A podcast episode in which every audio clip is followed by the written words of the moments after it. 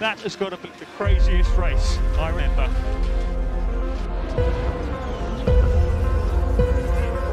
It's lights out and away we go. Yes, it's pole position. It's in their nerves. Come on! Yes! Toto? Yes. It's called a motor race, okay? Still we rise, guys. Still we rise. We just won the Hungarian Grand Prix. Well done, mate. He won! Max Verstappen, you are the world champion. The world champion. אהלן חברים, אתם על הגריד, בפעם ה-28 צלחנו את מועדון ה-27. מי חשב שנגיע ל-28? אבל הגענו, בקושי. הגענו, בקושי. הגענו. את עמית שכחנו באיטליה שבוע אחר כך. אני חליתי במה שחליתי אחר כך, שומעים את זה עדיין לדעתי, אבל אנחנו פה. אנחנו פה באיחור אופנתי במיוחד. מאוד אופנתי, אבל אני חושב שבשביל המעבר הזה בין 27 ל-8, זה נראה לי מקובל על המאזינים שלנו. כן, כן, צלחנו את זה. אנחנו. פה, חבר'ה, אנחנו. כאן, אנחנו בינתיים עדיין כאן. אנחנו עדיין איתכם, העונה נמשכת, והגריד נמשך אה, עוד יותר. טוב, יאללה, בוא נתחיל עם, אה, כרגיל, כותרות קצת וזה. כן, אז נתחיל קודם לדבר, היום אנחנו נדבר על המרוץ של מונזה, מרוץ השני שלנו באיטליה ב calendar הנוכחי. מרוץ שגם היינו בו פיזית, למקרה שזה לא היה ברור, אז גם ננסה, אתה יודע, לתת את ה insight האישי שלנו כן, משם. מי, מי שלא מעודכן בקבוצה והדברים, אז היינו שם, נכחנו, שלחנו תמונות, שיתפנו כמה שאפשר.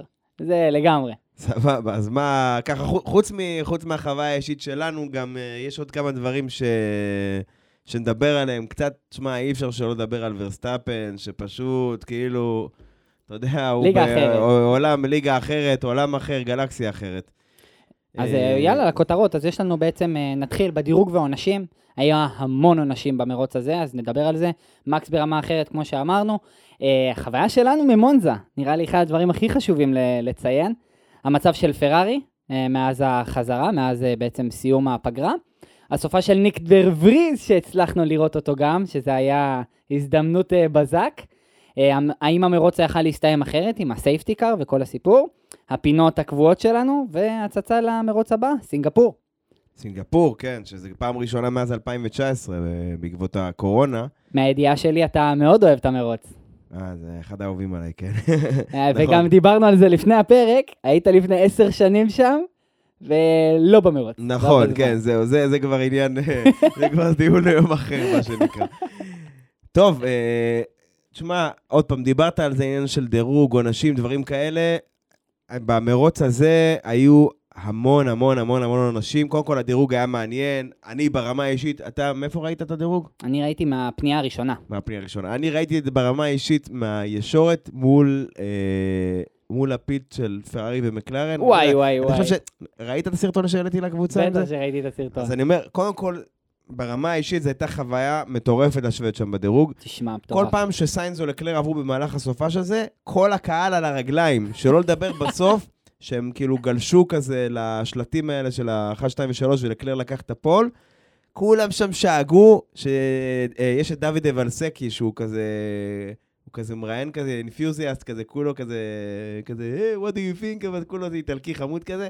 לא שמעו מילה ממה שאמר, כל פעם שלקלר דיבר, כולם צעקו, ו- וכל החבר'ה האלה שישבו לידינו, אתה מכיר את הדגל הענק הזה של פרארי? כן, בטח. שהסתיר ל-900 איש שם את הנוף, אז כאילו גם הם וזה, חוויה מטורפת, אבל הדירוג שלעצמו, אה, גם אם שנייה נסתכל ברמה הספורטיבית, היה, היה מגניב, אבל כמו שאמרת בהתחלה, היו אין ספור אנשים, וצי חמש יחידות מתמטיקה בשביל לשערך את הגריץ' ביום שאחרי, אם זה כאילו סיינס אה, מהסוף, לואיס מהסוף, אה, אוקון בוטס מהסוף, מהסוף גם. בוטס מהסוף עם עוד uh, מנוע אמין כזה או אחר של פרארי. Uh, אתה יודע, וזה, וזה הקפיץ כל מיני חבר'ה קדימה. לטיפי, שהודח ב-FP1 בכלל על ידי דיבריז, שהמילואימניק התורן, uh, מצאו את עצמם פתאום שמינית תשיעי ביום ראשון, אחרי כל העונשים האלה. אז כאילו, דרך אגב, דבריז, כאילו, זה כן מישהו שאנחנו טיפה שווה להתעכב עליו כן. פעם, אבל... אמרתי, חמש יחידות מתמטיקה בשביל לדעת איך הגריד נראה אה, ביום שאחרי, אבל כאילו, ברמה האישית שלך, קודם כל, איך אתה חווית את זה מאיפה שישבת, וב' כאילו, ממה שאתה אמרת בהתחלה, עונשים, כאילו, מה... איפה אתה עומד בעניין הזה של כל האינספור עונשים האלה שההוא מתחיל מהסוף, ההוא מתחיל מהולנד, ההוא מתחיל מספא, כל ה... דיברנו על זה פעם, כן? אבל... כן, דיברנו על זה פעם, אבל מאוד חשוב לי לחזור לזה, כי זה סופר קריטי. הקטע הזה שפתאום אנחנו רואים את ה grid מתפקד באופן שונה, ואנחנו לא רואים את ורסטאפן מתחיל מה, מה pole, ואנחנו לא רואים את לקלר וסיינס ופה ושם, זה מפלפל את כל המרוץ. אבל מצד שני, יש כאן עוד משהו שאנחנו צריכים לשים לב אליו. אני לא זוכר במהלך כל השנים שאני צופה בפורמולה 1, שקרה מצב כזה, שכאילו היה אקוטי בקטע שלא הבנו בדירוג מי הולך לזנק במרוץ, ופתאום הדירוג לא היה כזה משמעותי כאילו לצופה. כזה, לא היה כזה ברור, ויותר מזה, לא משנה מה היה נקבע בדירוג, גם זה לא כזה משנה. אז זהו, לא, תשמע, ה pole של לקלר כן היה משנה, בטח ברמה של הקהל המקומי, כן? זה, זה ברמה של ה pole זה מול ורסטאפן, זה כן היה משנה. אבל אני מסכים איתך ברמה שכל מה שהלך אה, פחות או יותר מפי שבע ומטה, כאילו, כל החבר'ה שעלו ל-Q3, כל מיני... זאת אומרת, זה לא, לא היה ברור, כאילו, מה, מה הולך לקרות שם. אני איתך. השאלה, שוב, שאלתי אותך גם בהתחלה, איך הייתה החוויה שלך ברמה האישית כצופה בדירוג? אז כאילו, איך אתה מסכם את זה? שמע, זה, זה, אם אנחנו משווים את זה דירוג למרוץ, ואנחנו נתעכב על הקטע הזה, אה, זה משהו שונה. כי אתה פיזית מרגיש הרבה יותר את היכולת של כל מכונית בנפרד. שזה... את אומרת שאתה אנרגיה בפנייה אחת פסיכית. גם, אז אתה רואה כן. אותם...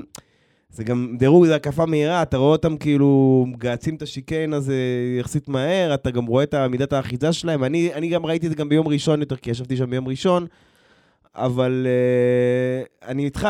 כאילו, למשל, את הוויליאמס, ראינו אותה שהיא, כזה שהיא יוצאת מהשיקיין הזה, זה מזעזע את הכנף האחורית, כאילו היה לה יותר מדי פלקס שם כזה, אני לא יודע, בדיוק, כאילו... בדיוק. וויליאמס של לטיפי לדעתי, דה וריס גם קצת, אבל שהיא עוברת, אני לא יודע, קשה לדעת, אני מקווה שתצליחו להבין את הסיטואציה, אבל ברגע שהיא עולה על העיכול הזה, על השיקן, אז הכנף האחורית שלה קיבלה כזה זעזוע, יותר מדי, היה לה יותר מדי גמישות שם, נראה שאו שחסכו שם בחומר, או, ש, או שהיא לא הייתה מחוברת הכי טוב למכונית שם בעניין הזה.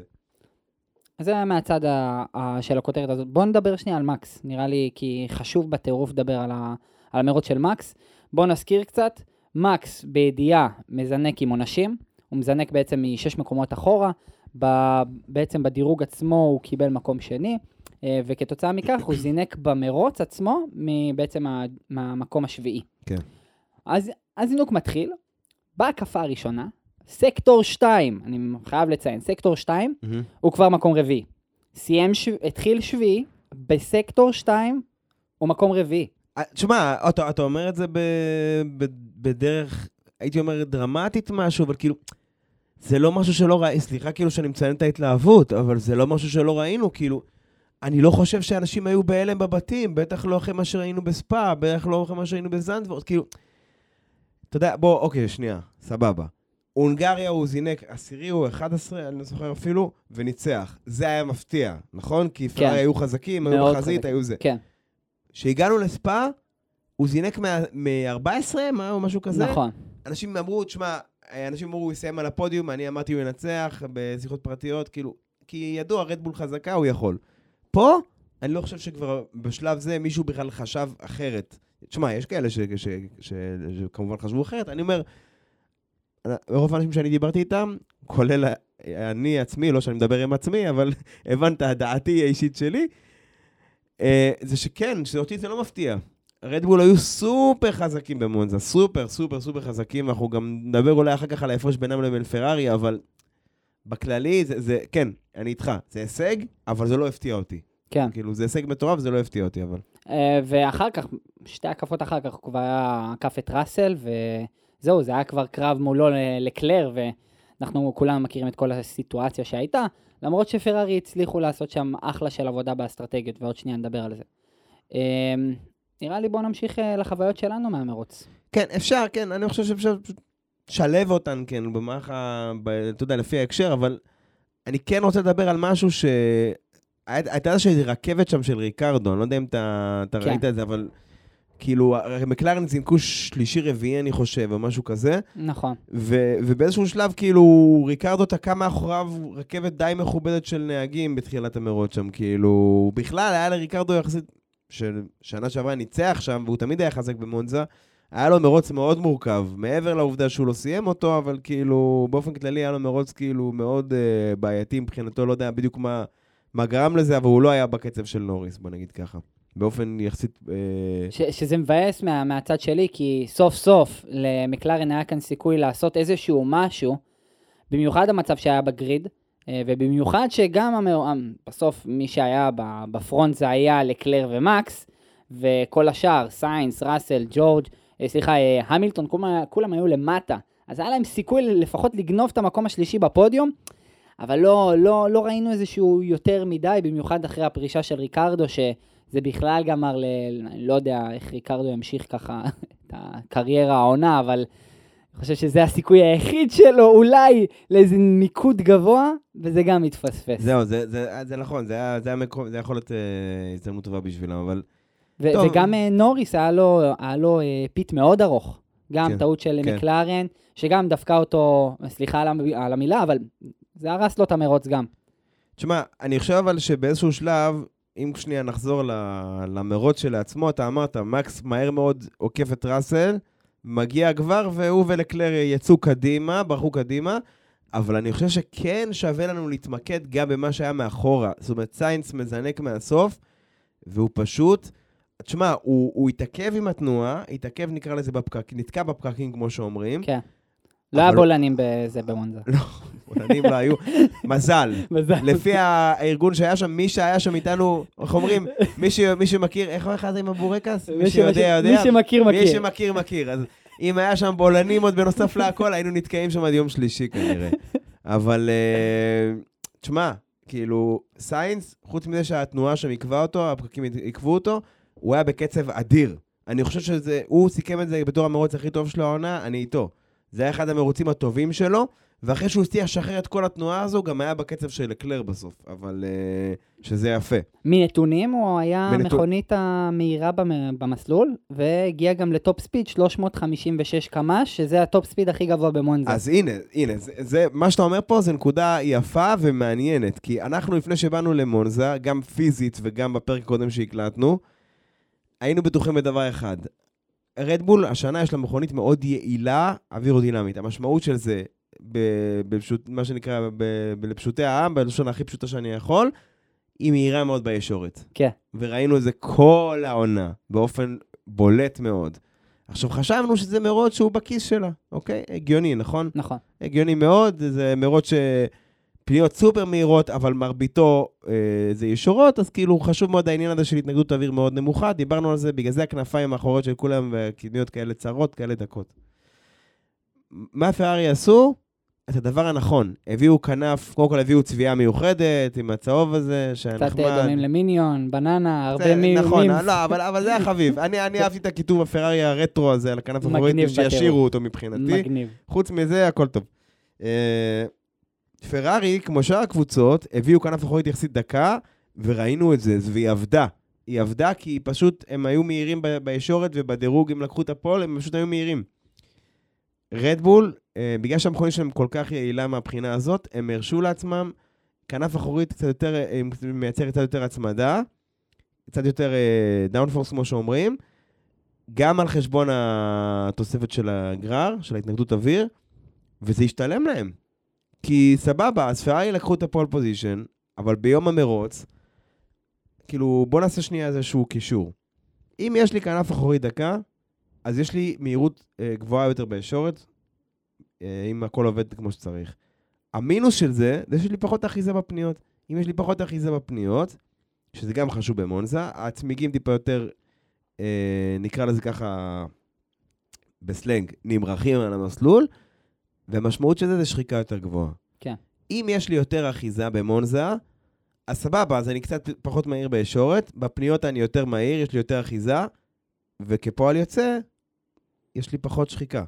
עכשיו, לפרארי, גם ככה יש איזושהי בעיה, שאנחנו ניכנס אליה קצת יותר מאוחר, מאז שהיא חזרה מהפגרה, מאז פא, של שחיקה מוגברת לצמיגים, מסיבה כלשהי שתכף ננסה לגעת בה, ובנוסף לעניין הזה, גם בגלל הבחירה של ה setup שלה, של הכנף הזאת, אז גם היה לה הרבה פחות אה, אחיזה בפניות והרבה יותר אה, שחיקה. ו- ו- ולמרות שמבחינה אסטרטגית הם תפקדו, אמרת, כמו שצריך, הם לא עשו שם טעויות יוצאות דופן ולא זה, עדיין מקס השיג אותם. ואתה ראית שלקלר גם מיהר לעצור בגלל ה-VSC של, של פטל, נכון? פטל כן, עצר בהקפה שביעית, שמינית, כן. על ההתחלה, ממש על ההתחלה עצר לצד הדרך, הוציאו VSC, פרארי ישר אה, עצרו את לקלר. אני חושב שמקס נשאר בחוץ עם נכון. סופט, והוא החזיק עם הסופט הזה, כאילו, לא יודע, כאילו זה לא נשחק לו בכלל, מבחינת קצב זה היה מטורף. מטורף. כאילו, לקלר יצא, הוא היה יותר מהיר, סבבה, ברור, צמיגים חדשים וזה, אבל מקס בסוף נשאר בחוץ, ובסבבה, כאילו, כן, כן, שיא. אבל אה, אני רוצה לדבר על הצד השני של המטבע, ואני, מעניין אותי גם לת- לשמוע את ההתייחסות שלך.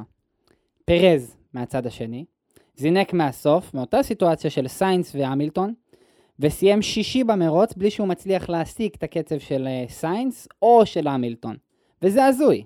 אבל לפרז, אה, אוקיי, בוא, אתה יודע מה? הנה, insight של מישהו שישב שם, לפרז כן. הייתה תקלה.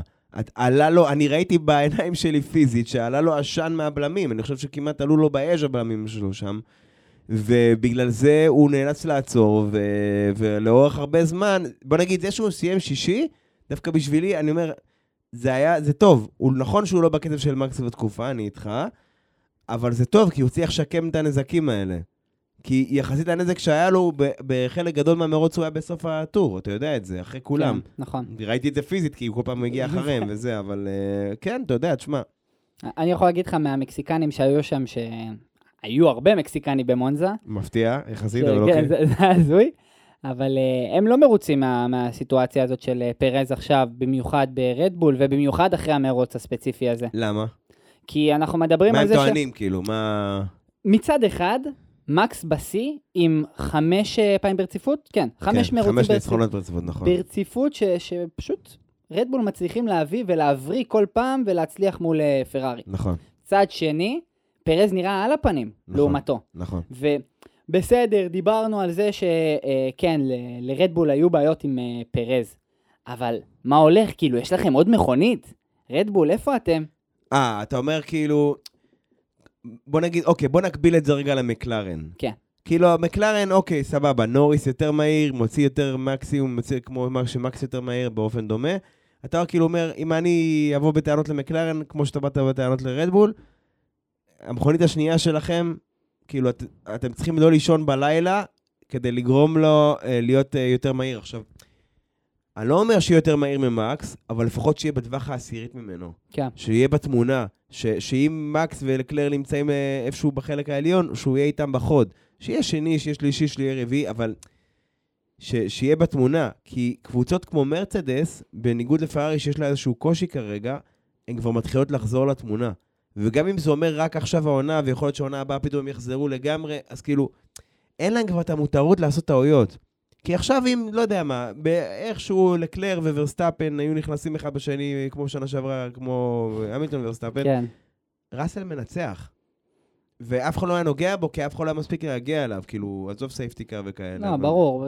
הבנת, כאילו מרצדס. כבר בנקודה הזאת, שאם קורה משהו בחזית, אז הם כאילו אוספים את השברים, הם כאילו... ואני חייב לציין, אנחנו מדברים על מונזה, שמבחינת מרצדס, לפי מה שדיברנו גם בפרק הקודם, זה לא המרוץ שלהם בשום צורה. נכון, כי זו מכונית צורה. שיש, שהיא מאוד דרגית, היא מייצרת הרבה מאוד גרר, זה, זה המרוץ כאילו בינינו, ואני עושה לעצמי ספוילר, אבל הם בונים הרבה על סינגפור מרצדס. הם בונים הרבה, כנראה אחת ההזדמנות האחרונות, שלהם העונה לתוצאה מעולה מבחינתם. וואי וואי, אתה פותח הרבה ציפייה להצצה לסינגל. לא, אני מקווה שלא. טוב, תשמע, לגבי פרארי, אני כן רוצה, ולא בגלל שמדובר במרוץ האיטלקי, אני כן רוצה לשים עליהם את ה...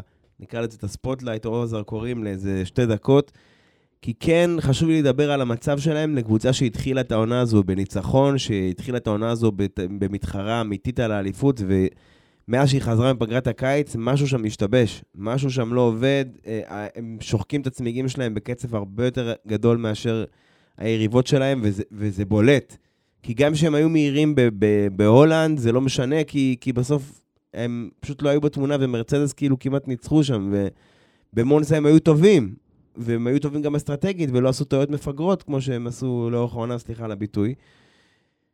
ועדיין, זה לא הספיק. כאילו, מבחינת קצב, מקס היה יותר טוב מהם, והם שחקו את הצמיגים שלהם יותר מהר, אז מה, מה קורה שם? קודם כל, אני בטוח שגם הם היו רוצים לדעת במרנלו מה קורה שם, ואני בטוח שגם הם מנסים לברר את זה עכשיו. כן.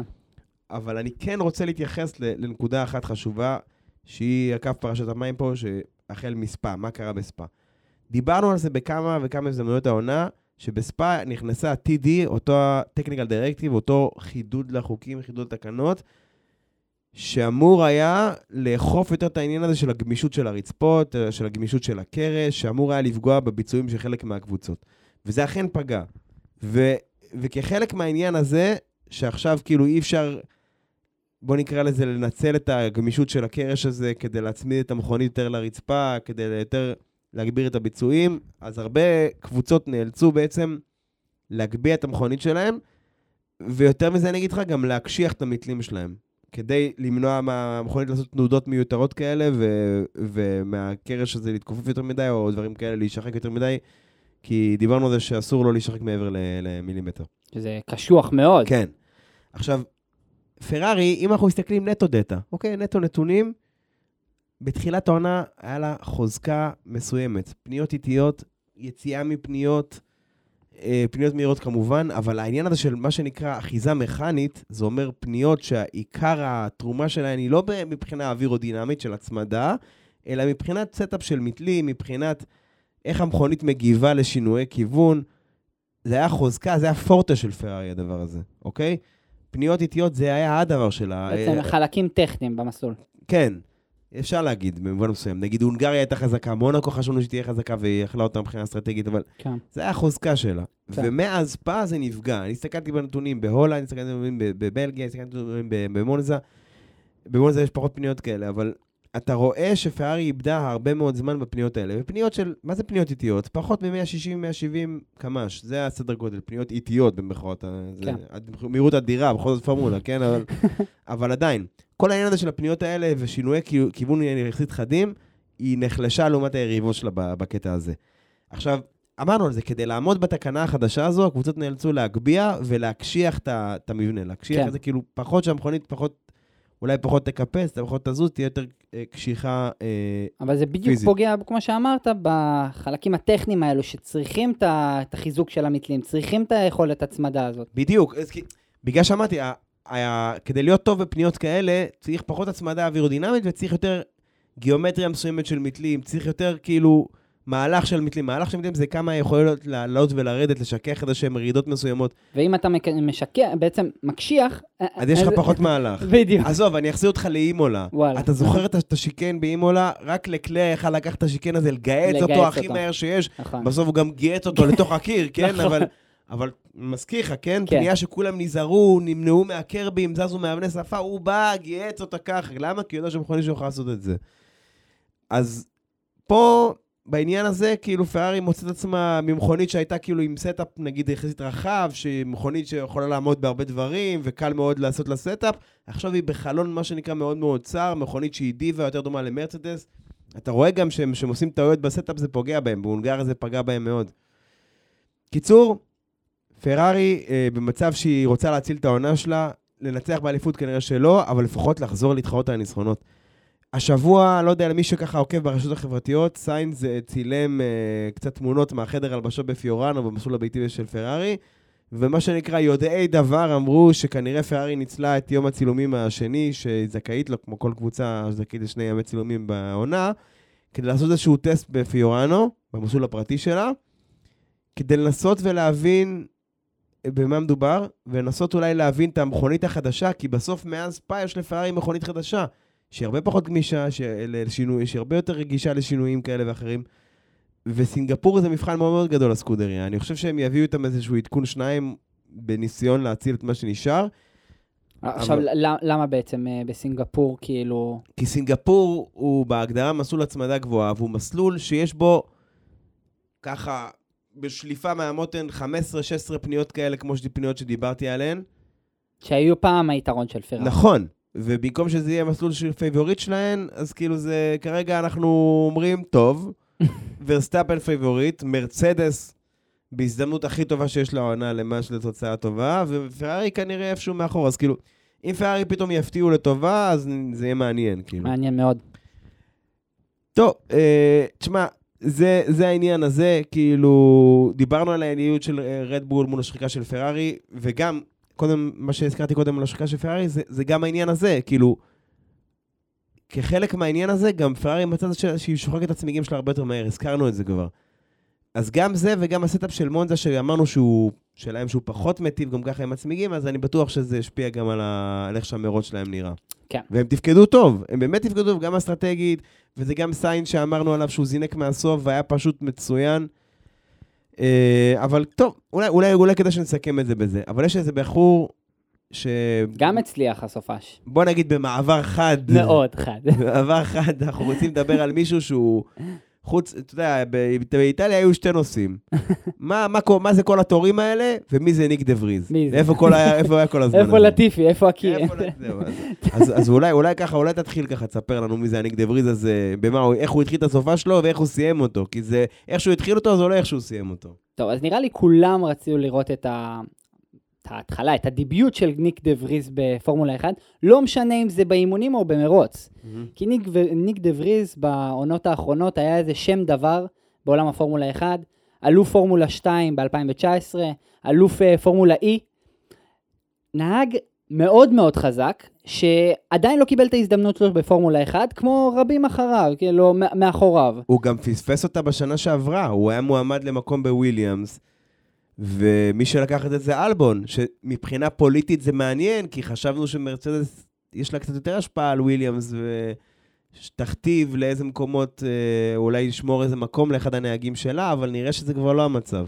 ואם אנחנו מדברים על אלבון, בסופש הזה, אה, כתוצאה מאפנדציט של אלבון ומחלה בעצם של אלבון שהיה צריך אה, לעבור ממנה ניתוח, כן. אז הוא החליף אותו. זהו, את ניק אבל- דה וריז. אבל זה מעניין, כי דה וריז, אני חושב, ב-FP... אחד? נכון, כן, FP1. FP1 נהג עבור אסטון. עכשיו, ודה הוא. החליף את אה, פטל, כן, ב... זהו, ב- דה FP1. וריז נהג הש... השנה גם במרצדס, גם בוויליאמס, כאילו אימונים חופשיים כמובן, לא מרוצים, וגם באסטון. ואיפשהו בשבת נראה לי, בשבת היה העניין עם אלבון, ודה וריז פשוט מוצא את עצמו ב-FP3, באימון השלישי, צריך לנהוג במכונית שהוא נהג בה העונה, בסדר, אבל אתה יודע... נהג, כמה נהג, לא, באימון. סשן 45 דקות. בדיוק, עכשיו היה לו בדיוק סשן אה, אימון שלישי ודירוג, כי אני שנייה... ותשמע, יחסית למישהו שהוא לא נהג פעיל, כאילו, הכוונה בסבב נהג כן, פעיל, כן, ברור. הוא הוא יכול להיות נהג סימולטור של הקבוצות האלה, אין בעיה, אבל הוא לא סופאשים ועניינים. ובדירוג הראשון שלו, והוא הצליח להפיל מעל לטיפי. מטורף. סבבה, באיזה שתי אלפיות או משהו כזה. לא, זה מטורף. זה מטורף. לא איזה פער אה, מטורף, אבל שמע, בסוף הוא עלה ל-Q2 ולטיפי לא. נכון, דיברנו עם עונשים ופה ושם, הם זינקו 8 ו-9 וזה, סבבה. אבל בדירוג הראשון שלך, שאתה מילואימניק מארץ המילואימניקים, לא יודע כלום על המכונית, אה, אתה יודע, כאילו, לא מכיר את המכוניות החלליות האלה של היום, שיש כל אחד עם ההגדרות של ההגה כן. וכל הדברים האלה, לא מכיר כלום, והצלחת לה, להקדים את בן קבוצתך, הישג יפה. זה כבר, כבר יתחיל יפה. אני מוסיף לזה, במרוץ שלו, ניק דה וריז התחיל, זינק במקום השמיני, וסיים תשיעי. עם וויליאמס. עם וויליאמס, אנחנו מדברים על הרכב שמבחינת רבים, אחד הפחות טובים ב grid. בלשון ש- המעטה, כן. אה, אלבון הצליח לגנוב איזה נקודה שתיים, מקום עשירי ב midfield, וזהו, מקום עשירי. אלבון לא הצליח להביא תוצאה יותר גבוהה ממקום עשירי.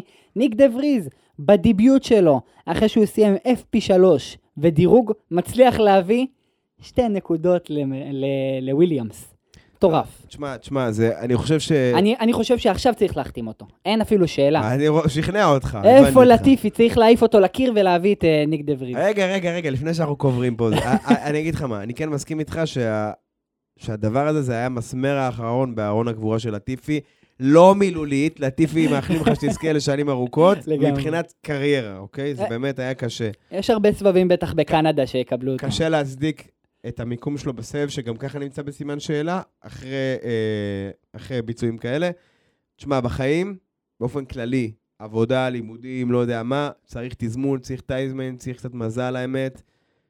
תשמע, הוא קיבל פה את ההזדמנות של החיים שלו להוכיח את עצמו. כי לפני כן, מי דיבר עליו בכלל? בסדר, אתם מביאים אותו ל-FP1 פה, FP1 שם, קצת זה, טסט בסוף העונה עם מרצדס, קצת עוזר, קצת... אבל בינינו, אתה לא בתמונה בכלל לאיזה... יכול להיות שוויליאמס קצת התעניינו, קצת זה, אבל אתה לא, אתה לא בכותרות, נגיד ככה. כן. ואחרי זה, פתאום, במרוץ, שראשון שלך לתפקד ככה עם וויליאמס, שהיא לא להתאחד עם אבריקה בגריד, הוא פתאום נכנס לתמונה, לכל העניין של משחק הכיסאות, פתאום מועמד לאלפין, מועמד לאלפה טאורי, מועמד לוויליאמס, כל, כל איזה כיסא שיש, מדבר עם כל העולם, ומה קורה, ואיפה היית כל הזמן הזה. מטורף. חבר'ה, הייתי פה, לא ראיתם אותי. לא ראיתם אותי. אז כאילו, אנחנו כן נדבר עליו כאילו בהמשך, בהקשר הזה של המשחק כיסאות, כי זה כן חשוב, והוא גם שחקן מפתח במשחק הזה, ברגע שהוא, שהוא ימצאו לו פתרון, זה, זה כמו דומינו, יפיל הרבה אבנים אחרות. אבל באמת, אה, שאפו לדבריז, הוא עשה עבודה מצוינת. אה, להולנד יש אה, עוד סיבה להיות גאים בעצמם, נראה לי, חוץ מוורסטאפן. יאללה, שירים גם על דה וריז. כן, נראה. אולי. תשמע, אולי ניגע בנקודה ש... זה קצת מעצבן, כי זה מזכיר כל מיני דברים אחרים מהעונה שעברה, אבל הסיום של המרוץ הזה, הוא כאילו, בשבילי הוא היה קצת כאילו כמו, כמו נקודת ירידה כזה בסוף. כאילו, המרוץ היה כיף, בטח להיות שם, לשמוע, לראות, להרגיש, כל הדברים האלה, אבל הסיום, והקהל גם, שאתה יודע, שרק בוז בסוף, כן. זה, זה היה גם כן. צורם. אבל הסיום של המרוץ הזה לדעתי היה פחות טוב מאשר הח- מהחוויה הכללית. ושנייה, נ- למי שככה או שלא ראה, או שלא שמע, או שלא זה, לקראת סוף המרוץ, ריקרדו עוצר בצד הדרך, היה לו איזושהי תקלה בין שני הלזמואים, שני הפניות, ה- מה שנקרא פניות לזמו. אה, וזהו, וזה מוציא את ה safety car, את המכונית הבטיחות המלאה על המסלול. עכשיו, אנחנו מדברים שיש לנו ארבע הקפות לסיום. כן, משהו כזה. עכשיו, אנחנו מדברים גם על נקודה מאוד קריטית במסלול, שקשה להוציא את המכונית ממנה. בדיוק, שחייבה את ההוצאה של ה safety car, שאין שאלה בכלל, זה לא שאפשר לזה, זה כאילו, הוא נמצא באזור בעייתי, בקיצור, תקוע באזור בעייתי. כן.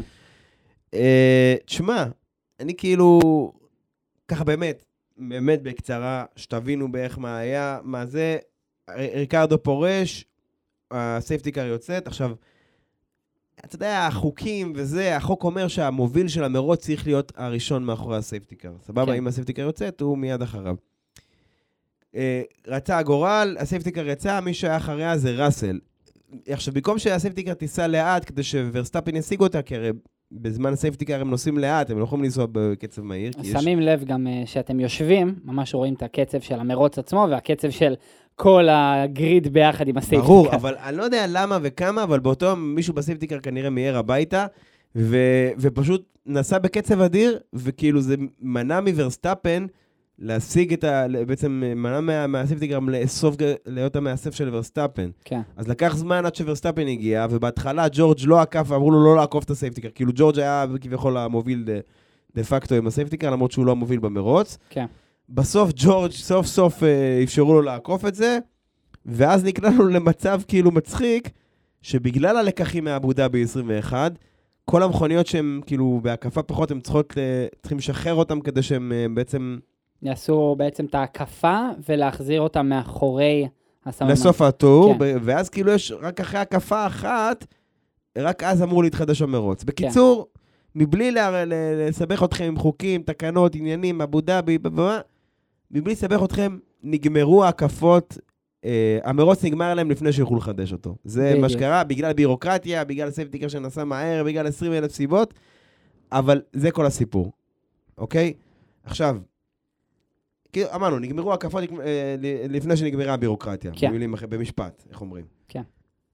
בוא נגיד, התגובות היו מעורבות. הקהל בשטח כבר אמרנו איך הוא הגיב בבוז מוחלט, כי מרוץ שנגמר תחת safety car, אף אחד לא רוצה לראות, אולי חוץ מאוהדים שהנהג גם מנצח, ספציפית ורסטאפן. אה, אבל לא, וגם הם, תשמע, גם בקרב האוהדים של ורסטאפן, אני בטוח שיש הרבה אוהדים שהם אוהדים שהם יותר אולי ספורטיביים, או אוהבים את הזה, ו- ומעבר, רואים מעבר לניצחון של הנהג האישי שלהם, וכן היו רוצים לראות אותו נלחם על הניצחונות האלה ולא אה, כן, אני מסכים איתך. יורש אותם. אה, תשמע, בוא נגיד התגובות מעורבות, אבל אני כן הייתי רוצה לשמוע מה אתה חושב על זה, מה אתה היית עושה, כאילו, מה... מהצד שלך, כאילו, איך אתה ראית את זה, כאילו... קיצור, מה, מה דעתך על זה, מה אתה כן. חושב על זה? טוב, אני גם אתן אה, כמה דעות גם של אנשים אה, שיותר יודעים דבר מאשר אה, אני. אה, דבר ראשון, אני אתן לך את הדעה שיכולה להשתמע בפני רבים כדעה אופציונלית. אה, המילטון הציע אותה, שבעצם במידה וקורה מצב כזה, שיש לנו safety car ועל פי החוקים הר- הרכבים צריכים לעקוף את ה safety car, להוסיף מספר הקפות נוספות, כמספר ההקפות שבוזבזו בזמן העקיפה. כאילו, כמו... להוסיף עוד שלוש הקפות. כמו. הארכת זמן מכדורגל. בדיוק, נכון? כאילו, בדיוק. נגיד, אה, היה קצת אה, עצירות, אז זה הארכת זמן חמש דקות, שלוש דקות, לא יודע מה. דוגמה. בדיוק. סבבה. ממש ככה, אוקיי. ו- וזה בעצם ההחלטה השיפוטית. האופציה השנייה, מהמם. שאני חושב שהיא גם אה, מאוד רלוונטית פה, זה במידה וקורה כזאת, בעצם משהו שמצריך סייפטי קאר בהקפות האחרונות של המרוץ, אוקיי. ישירות במקום לשים דגל צהוב, עושים דגל אדום. מה שזה אומר, משהים את המרוץ, עוצרים את המספור הקפות, כל הרכבים חוזרים ל- לפיט, בעצם לרחבת התיקונים, כן. וזה נותן אפשרות לחדש את כל, המסלול, כל המרוץ מאפס, כולם על אותו מצב בדיוק, ולתת לנו איזשהו ספתח חדש לכל, המ, לכל המרוץ הזה, ש, שעל ההקפות האחרונות כולם נלחמים כמו ההקפה הראשונה. נכון, וגם כולם יכולים להחליף צמיגים. השאלה אם יש להם צמיגים חדשים או שלא, זה כבר בעיה אחרת שלהם, אבל באופן כללי, כן, אני איתך. אני, אני יותר נוטה להסכים עם זה. יש לך עוד אופציה חוץ מזה? כאילו... אה, האופציה השלישית, לפי החוקים, להשאיר את אותם חוקים שאומרים בעצם שההקפה האחרונה היא ההקפה, וככה מסיימים את המרוץ. כאילו שבמילים אחרות, אם היה לנו עוד חמש הקפות, אז יכול להיות שכן היינו מקבלים מרוץ עד הסוף של לקלר ו- כן. וורסטאפן. נכון. תשמע, אני אהבתי את הרעיון של האחת זמן, אבל אני חושב שהוא יותר נוטה, הוא יהיה יותר שנוי במחלוקת, כי נגיד עכשיו, אה, לדעתנו היה צריך להוסיף רבע שעה, שזה, לא יודע מה, 15 הקפות. לדעתנו, אז כאילו יגידו, מה... אז נהגים שזה, כאילו, אוהדים של נהגים שהפסידו מזה, מה, למה 15 הקפות, למה הוסיפו לו 5, זה לא בזבז כל כך הרבה זמן, זה יוציא, זה יוציא דיונים אחרים. אני מאוד אוהב את הרעיון של דגל אדום. למה? כי זה הכי הוגן, וזה הכי תורם, ל- איך אמרנו, אני, תן לי לחזור לשלוש שניות לאבו דאבי 21, it's called motor racing, נכון? זה גם בפתיח. שלנו מופיע. לגמרי. אנחנו רוצים מרוצים, אנחנו לא באנו לראות לא שיירות, ולא רוצים לראות את ה safety car מובילה אותם בעצלתיים ל- ולדגל השחמט. לא מעניין כן, אותנו, אנחנו כן. רוצים להיות מרוצים.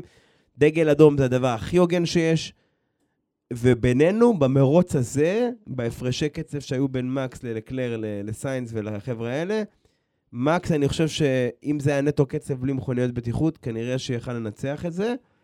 אבל לפחות אם היית עושה את זה בדגל אדום, אז היית מאפשר אה, אה, סיכוי שווה ללקלר, וגם יותר מעניין, כאילו לקראת הסוף שהיו נלחמים אחד בשני, זה היה יכול להיות מגניב ומלהיב לנו כצופים, בטח אה, מי שישב שם ומי שראה בבית עוד יותר, כי הוא גם יודע יותר. כן. אני חושב שזה גם מתחבר לנקודה של מה ש-FIA ניסו לעשות בשנים האחרונות, שזה הספרינט. לתת את המיני מרוצים האלו שבסוף פותחים את כל האופציות לכל הנהגים, ובעצם נותנים את המוטו רייסינג, כמו שאנחנו באמת אוהבים. הבעיה בספרינט שהסיכון גדול מדי. כאילו, השנה כן ראינו את זה בקטע טוב, ויש לנו עוד מרוץ אחד בברזיל, כן. לספוג את זה ככה, אבל שלא תמיד שווה לקחת סיכונים, כי אם תעשה טעות, זה יפגע בך ביום שאחרי, כאילו, הם כן צריכים לעשות את זה חושבים על הספרינט, משהו שיעודד את הנהגים ל- ללכת, כאילו, אתה יודע, להמר כאילו all in, אתה מבין? לקחת סיכונים, להשתגע על המסלול, לנסות לצאת לעקיפות משוגעות שהם לא היו יוצאים בדרך כלל, כמו שהם היו עושים ב- ביום ראשון במרוץ. כן, מסכים. צריך לעשות את זה חושבים על זה. שמע, אז, אז לשאלה ששאלנו בהתחלה, האם המרוץ צריך להסתיים אחרת? בוא, נ- בוא נחלק את זה לשתיים, סבבה? יאללה. אם הכל היה רגיל, קרי, ריקרדו לא עוצר, אין safety car, אני חושב שוורסטאפן, על ההפרש של הקצב שלו היה מנצח. היה מנצח? היה איזה, איזה, לא זוכר את המספר המדויק, 13, 14, 15 שניות הפרש אחרי העצירה של לקלר. גם אם לקלר היה הכי מהיר שיש בעולם, היה לו קשה להשיג את ורסטאפן, ועוד הוא צריך לעקוף את ורסטאפן. כן. המסלול לא פשוט. אם היו עושים דגל אדום כמו שהצענו, יכול מאוד להיות שהיה מסתיים אחרת. הכל היה פתוח. מה- אבל על פניו, כאילו, אם אנחנו אומרים רגיל, כמו שאומרים, נראה לי שלא. שלא אם אנחנו מסתכלים על כל הפודיום, אני חושב שהמקום היחיד שיכל להשתנות אם לא היה רכב אה, בטיחות, זה היה המקום של ראסל. אה, כי סיינס, ודיברנו על סיינס, היה בקצב מדהים. ולפי מה שהסתכלתי בנתונים, יכולנו לראות שסיינס עוקף את, את ראסל בקצב, ורוב הסיכויים גם עוקף אותו על המסלול. אבל בעקבות ה safety car לא היה אפשרות לסיינס לעקוף את אה, ראסל, ונגמר מה שנגמר. נקודה חשובה, כן, אני כן. מסכים. טוב, יאללה, בואו נמשיך אה, לפינות הקבועות שלנו. סבבה, אז... ונתחיל אה, באחרי הכותרות. סבבה, כן, קצת, קצת את משהו שהתחלנו בשניים, שלושה פרקים האחרונים, טיפה לבקשת הקהל, כמו שאומרים. אם לא אהבתם את זה, תגידו לנו אחר כך, נוריד את זה, נחליף משהו אחר. סתם. לא, אבל ככה, כמו באמת, לבקשת הקהל, אה, קצת עדכונים מהסבב, מה שקורה, מי נגד מי, מי זה, אה, דברים שכזה קורים ב- בזמן ההקלטה. כן. אה, קודם כל, צונודה, החתימו אותו לשנה- לעונה נוספת פעם שלישית באלפה טאורי, מעניין, לדעתי, אני לא הייתי מחתים אותו, אבל זה אני, אבל, אה, אבל זה המצב. נקודה מעניינת, יש לי התייחסות קטנה. יכלנו לראות את אה, צונודה 2021 מרסק את האלפה טאורי. השנה הוא הרבה יותר נזהר, למרות שיש לו בעיות עונשים מטורפות. הוא עכשיו הגיע לשמונה עונשים וקרוב ל-12, 12 זה אה, 18 הרחקה. נקודות, אוקיי, סבבה. כן. וכאילו נקודות ברישיון. אם אנחנו מסתכלים על זה, יש איזה שיפור של, אה, של צונודה. כן, אבל, אבל, שיפור, אה, שיפור שיצדיק, סבבה. לעומת הנהגים שיש לנו עכשיו שיצדיק- ברקע. שיפ- שיפור, השאלה היא כזאת, שיפור שמצדיק להחתים אותו באחד הכיסאות הכי חמים בסבב, כן או לא? חד משמעית לא. מה, אין אפילו שאלה. אני חושב שהוא הרוויח מהסיטואציה, שאין איזה מישהו הרבה יותר טוב של רדבול, כל החבר'ה שב-F2 הם כזה בסדר עליהם, לא מבסוטים עליהם לגמרי, לוסון ואיוואסה, אני חושב קוראים לו נהג יפני, ועוד איזה אחד, הם לא עפים עליהם נגיד ככה, כן. כי אם כן כבר היו מציעים את אה, גזלי ואת זה, והיו שמים גם אותם. אז זה זה. אה, מצד שני, יש לך, יש לך עוד אופציות בסבב שהן פתוחות. נכון, אני כן רוצה לגעת בהם, כי דה דיברנו על זה, הוא שחקן מפתח פה. נכון. מאז כל התצוגת תכלית שהוא נתן שם, אמרנו, הוא נקשר, השם שלו נקשר כמעט בכל מקום אפשרי. השמועה האחרונה, הדיווח האחרון, יותר נכון, דיבר על זה שהוא דיבר עם אלמוט מרקו מרדבול, ויש מצב שהוא ימצא את עצמו באלפה טאורי במקום השני, שזה מטורף, בתור מטורף. נהג של מרצדס. אני בטוח שטוטו, שהוא מגבה אותו, לא יתערב, כי הוא יודע שבביזנס. לא, לא משחקים. לא, את האמת מוזר לי לשמוע את זה, במיוחד שאלפה טאורי ופייר גזלי זה סיפור מאוד טוב. לא, אבל אתה אה. לא, אתה לא מבין. זה חלק... אוקיי, בוא נגיד את זה ככה.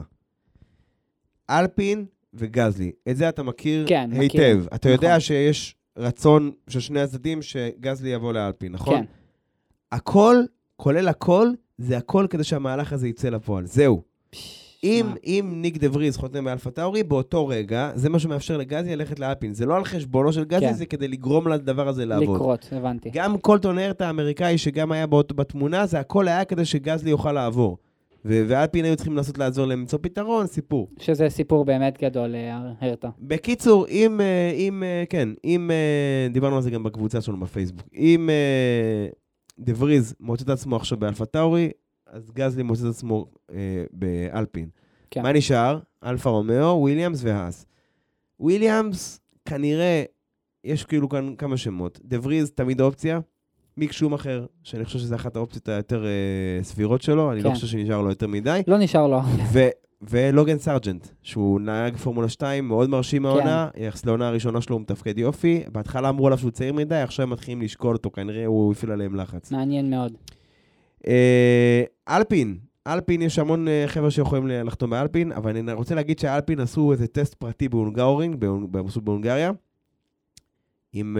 אה, פטל היה אמור לנהוג שם, אלונסו גם נראה לי. לא, לא, אלונסו אלונסו עזב אותם, לא, לא. חבר'ה, עכשיו, המטרה של הטסט הזה, להעריך את הנהגים, לעשות איזושהי אבליואציה של הנהגים, שבמידה שהעניין של גזלי לא יצא לפועל, כאילו כל מיני חבר'ה אחרים. הבנתי. אז כל מיני חבר'ה כמו פטל, כמו שומאחר היה צריכים לנהוג שם, לא זוכר בדיוק. בפועל, מי שנהג שם זה דה וריז, ג'ובינאצי ו- ודואן. דואן הוא נהג שלהם מ-F2 לדעתי, של אלפין, של מהגדול של. אלפין. אה, ושוב, זה לשמור על עצמם את האופציות. ג'ובינאצי בעצמו, הוא גם נקשר בהקשר של האס, יחד עם הולקנברג, יחד עם שום אחר בעצמו, שעוד יכול איכשהו לשמור על המקום שלו, אם כי זה נראה פחות ופחות סביר. בוא נגיד, גם ריקרדו וגם שום אחר זה שני נהגים שיש מצב טוב ששנה הבאה הם ישבו על הספסל. ריקרדו אפילו יותר. כאילו, אבל דיברנו על זה, יש פה איזה צעד מפתח של... ברגע ש... ש... שמישהו יתפוס את המקום הזה באלפה טאורי וגזלי יחתום באלפין, הרבה דברים פתאום ייסגרו. כי נגיד גואניו ז'ו חושבים שהוא כנראה יישאר באלפה רומאו שנה נוספת, אבל... אתה יודע, זה הכל עניין שכאילו כולם מחכים שהראשון כאילו יפעל ואז יפיל הכל. אה, אה, נקודה אחרונה בהקשר הזה, דרוגוביץ', שגם זכה באליפות במונזה, באליפות של F2, סוף סוף נקשר לאיזושהי קבוצה, והוא עכשיו הנהג הראשון בתוכנית של אסטון מרטין, בתוכנית הנהגים הצעירים שלהם, והוא חתם כנהג מבחן שלהם, אז אולי זה דריסת רגל בשבילו לסבב, שהוא ננסה למצוא את דרכו ל-2024 או כן, ב-2003 אני בהפתעה. מקווה, מקווה. כי הוא באמת נהג טוב. אה, טוב, קצת פינות אה, אחרונות. פוסט פוזיישן, הפינה שלנו, אה, שבה אנחנו מחזירים לכם, לחברי הקבוצה היקרים שלנו, לפוסטים שהכי אהבנו, לפוסטים הכי טובים. היום היה לנו קצת קשה לבחור את ה post position כן, שלנו. אז בואו בוא, בוא, בוא לא נתמקד על פודיומים וכאלה, ופשוט נגיד שכולם היו טובים, ו- כן. ואנחנו אהבנו אותם. נתחיל מהפוסט של דקל נער, שעל העניין שלו, הוא ככה נתן את הזווית שלו, על העניין של ה safety car, פוסט מאוד מאוד מקיף, מאוד, מעניין, גם מהזווית של הנהג, מהזה, מוזמנים לקרוא. כן, שווה, שווה הצצה. הפוסט השני זה כבשנו את מונזה. אה, לא, לא, אנחנו לא עושים פה פוסטים שלנו, אה, כן, לא. זה...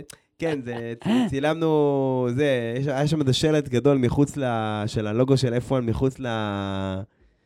מחוץ למסלול, ו, וכאילו הצטלמנו שם, כאילו, אה, אה, כאילו ציימתי את אה, איזה בחורה שהייתה איתנו בקבוצה שם על, השלט, וזה כאילו גרף הרבה התעניינות אה, גם בסביבה המקומית, ואחר כך כל מיני אנשים שרצו גם צלם, או גם שרצו שהיא תרד, וגם בקבוצה שלנו שזה היה מצחיק. אה, רן עובדיה, אה, דעה לא פופולרית, הוא טוען שאחרי שראינו שב-2023 יהיה 24 מרוצים, הוא טוען שאין דבר כזה יותר מדי מרוצים, כל המרבה הרי זה משובח. אני ברמה האישית לא מסכים איתו, אבל, אבל תשמע, זה, זה גם נקודה מעניינת שאפשר כאילו לדבר עליה. הוא רוצה לעשות כמו משחקי כדורגל. אני, אה, לא. כמו NBA כל- יותר NBA, אולי, כן. NBA. אני, בשבילי, בשבילי, אתה יודע, יש עניין שכל המוסיף גורע, אם כבר דיברנו על פתגמים, כן. תן לי את ה-18-20 מרוצים, שזה גם, גם, לא יודע, אנשים כבר שכחו לפני, כי לפני הקורונה, הקורונה דפקה את זה, אבל פעם מרוץ, היה נדיר מאוד שהיה מרוצים כפולים, double header, triple headers, כאילו זה היה קורה פעם ב... רוב הזמן היה מרוץ, שבוע חופש, מרוץ, מרוץ, שבוע חופש, כאילו, כן. וזה יותר שפוי, וגם מבחינת הצוותים, וגם מבחינת, כאילו, כל האנשים האלה שבסוף הם אנשים שהם עובדים בתחום הזה, זה לא פשוט. ממש הם לא. ברוב השנה כאילו לא בבית בכלל. עכשיו, צריך להגיד, שתבינו את האינטרס הכלכלי של הקבוצות. יותר מרוצים, זה הכנסה יותר גבוהה לקבוצות, זה האינטרס שלהם לעשות את זה. גם על חשבון אנשי צוות שלהם, אבל הבעיה ש... אתה יודע, אין להם יותר אנשים, והתקציבים שלהם רק הולכים וקטנים, כי מגבילים אותם, אז זה לא שהם יכולים לפצות על זה ולעשות נגיד צוותים בכוננות, או להחליף ביניהם, או כל מיני כאלה. כן. בעייתי. הפוסט האחרון שהייתי רוצה להזכיר זה הפוסט של ג'ו בי קיי, שהוא דיבר על שינוי התקנות. כאילו, כי דיברנו על התקנות החדשות, ש... וראינו ש... שרדבול מאוד אה, חזקה, והוא כן. יצר דיון מאוד מעניין, הוא שאל מה צריך לעשות כדי ש... שפתאום שלוש קבוצות, י... י... י... אתה יודע, יחזרו להתחרות אחת בשנייה, או שלוש, ארבע קבוצות על הניצחון, ובאמת היה שם תגובות מרתקות, ושווה להיכנס, גם תגובות מצחיקות, מעניינות. אתה יודע, תמיד נחמד אה, בדיונים תיאורטיים כאלה לראות את הדעות של האנשים תורמים מניסיונם וזה. כן. אני מסכים. טוב, יאללה, הפינה הקבועה השנייה שלנו, הטוב, הרע והמכוער. אז אה, אוריאל, מה היה הטוב שלך במרוץ הזה? בשבילי הטוב זה היה קרלוס סיינס. אולי הנה רועי אולי ישמח לשמוע את זה, אבל בשבילי הטוב היה קרלוס סיינס, הוא היה בקצב אדיר, הוא היה טוב כל הסופש, כאילו... הוא, הוא באמת משתפר באופן הדרגתי לאורך העונה ומתקרב ללקלר, שלקלר זה נהג ב- ברמה גבוהה ביותר מבחינתי. מה היה טוב זה- שלך? אצלי זה היה ניק דה וריז, אפילו- אין שאלה.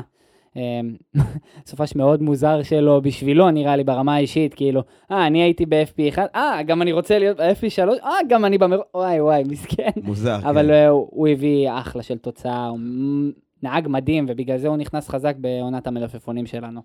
אה, טוב, אוריאל, הרע, מה הרע מבחינתך? אה, אני לא אהבתי את הסיום של המרוץ עם הסייפטי קאר. כאילו, משהו שם, משהו שם, עזוב שנייה, כן צודק, לא צודק, ההיא נסע מהר מדי, לא אהבתי את ההתנהלות שם. הזכירה לי את ההתנהלות במונזה במסלול, אבל אה, לא, פחות התחברתי. אה, והמכוער, מהמכוער מהצד שלי זה היה ארגון במונזה, אז פתחת את זה אז לגמרי. היה תורי ענק, אה, לא נתפסים אפילו לכל דבר, אפילו לכניסה, למים, לשירותים. אפילו ל- בשדה תעופה, אחי. זה היה מדינת התורים, זה היה הדבר הזה, זה לא ייאמן. גם לחכות הרבה זמן בשביל לעלות לאוטובוס, לעלות לשאטל, לרדת מהרכבת, בוטלה רכבת, שביתת רכבות. כן, על לא על היום ש- הראשון גם שיטת רכבות, זה היה באמת שמח. זה תשמע, כן. אני איתך בזה, אבל אני, אני כן רוצה להוסיף במכוער, הקריירה של לטיפי, סליחה, סליחה מאוד לטיפי, סליחה, זה באמת, זה, הסופש הזה, כאב לי לראות את זה, זה היה כאילו, זה כאילו קבר אותו בסופית, כאילו, לא מספיק יש לו עונה קשה, כאילו כבר, אה, זה סופית, אה, אפשר להגיד, סגר לו את זה. יאללה, הצצה למרוץ הבא, יש לנו את סינגפור ברקע. טוב, סינגפור, אה, בכמה משפטים, בקצרה. מסלול הצמדה גבוהה, מסלול סופר טכני, פניות איטיות, קשה מאוד לעקוף שם. בשנים עבר הוא היה כמעט בלתי אפשרי. לעקוף, כאילו, עקיפה זה חייב להיות dive bomb, וזה משהו כזה אמיץ, שאתה מקסימום תצא בנזק. מעניין לראות איך זה יהיה השנה עם התקנות החדשות. אי אפשר להגיד שוורסטאפן לא פייבוריט, אבל מרצדס, עם המכונית שלהם, שככל שהעונה מתקדמת, הם מתחילים לומדים אותה יותר ויותר, וראינו, תשמע, קשה, קשה להם למצוא setup טוב, אבל במסלולים של הצמדה גבוהה הם מצוינים. בהונגריה הם היו מעולים, כן, לגמרי. בהולנד הם היו טובים. כאילו, אז אני חושב שמרצדס בערך בצ'אנס האחרון שלהם לתוצאה, אה, לאיזה ניצחון בפוקס, לאיזה, להיות שם בחוד, בקצה, ולא רק לאסוף שברים. מעניין מאוד. דיברנו על פרארי, שאני מאוד רוצה לראות איפה הם יעמדו, כאילו, כי אני כן הייתי רוצה שהם יחזרו קצת להתחרות על הניצחון, כי יכול להיות ש, ש, שזה יהיה מרוץ הראשון שיהיה לנו שלוש קבוצות שיכולות להתחרות על הניצחון פוטנציאלית. פרארי שוב. 2018? 19. 19? הניצחון האחרון של סבסטיאן פטל גם. כנראה, כן. גם. דרך אגב, גם ב-2019 זה היה מפתיע, כי אז פרארי היו חזקים בישורת, במסלול הצמדה גבוהה פתאום היו אולטרה חזקים, זה הפתיע, הם ניצחו שם כאילו, זה היה, הפתיע את כולם. תשמע, זה מסלול שלא היינו בו מאז 2019, אה, סינגפור מדינה קטנה, מדינת אה, אי, אם תרצה, זה לא באמת מדינת אי, אבל כאילו, אתה יודע, מזכירה מאוד אה, אותנו במובנים מסוימים. מדינה שמבחינת הקורונה היא כמו אוסטרליה, היא סגרה את עצמה הרמטית בפני מדינות העולם, אז עכשיו שחוזרים לשם כמו יפן גם, זה הישג, ואני גם אוהב את המסלול, אני אוהב את העובדה של מרוץ לילה. קיצור, מרוץ לילה, ואנחנו לא מרוויחים את זה כי בארץ הוא בצהריים בגלל ההפרש שעות, אבל אתה יודע.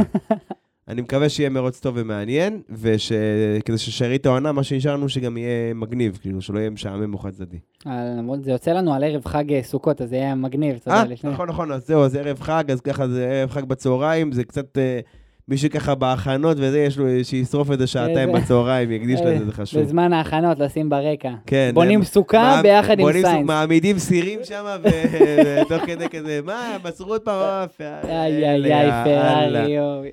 טוב, זה היה פרק 28 שלנו, ככה, בקיצורם של דברים. אה, מקווים שנהנתם. כן, וככה מי שחדש, כל מי שהגיע אלינו, תבואו לקבוצת פייסבוק שלנו, פורמולה 1 בעברית, הכי פשוט. או כל אפליקציית שמע אפשרית, ספוטיפיי, גוגל, אפל, טוסטר, אה, לא יודע מה, רדיו של סבתא שלכם, מה שצריך, אחי. אנחנו שם, תבואו, תשמעו, תבואו, תגידו לנו מה אתם חושבים, תגידו לנו אהבתם, מה שאהבתם יותר, מה שאהבתם פחות. אתם מוזמנים לפנות אלינו, לשלוח לנו חופשי, תרגישו הכי כן, בטוח שיש. בשמחה, אתם מוזמנים לפנות אלינו גם בפייסבוק, טלגרם, וואטסאפ, איפה שנוח לכם. אנחנו נשמח לשמוע מה אתם חושבים, חושבים על, הפו, על הקונספט, על הפודקאסט, איך אפשר לקחת את זה הלאה. אם בכלל אהבתם בכלל לשמוע את הצד שלנו מהמרוץ, אז אה, זהו, זהו, אז תודה רבה, עמית. חג שמח, חג שמח, שנה טובה. שנה טובה. יאללה ביי. ביי!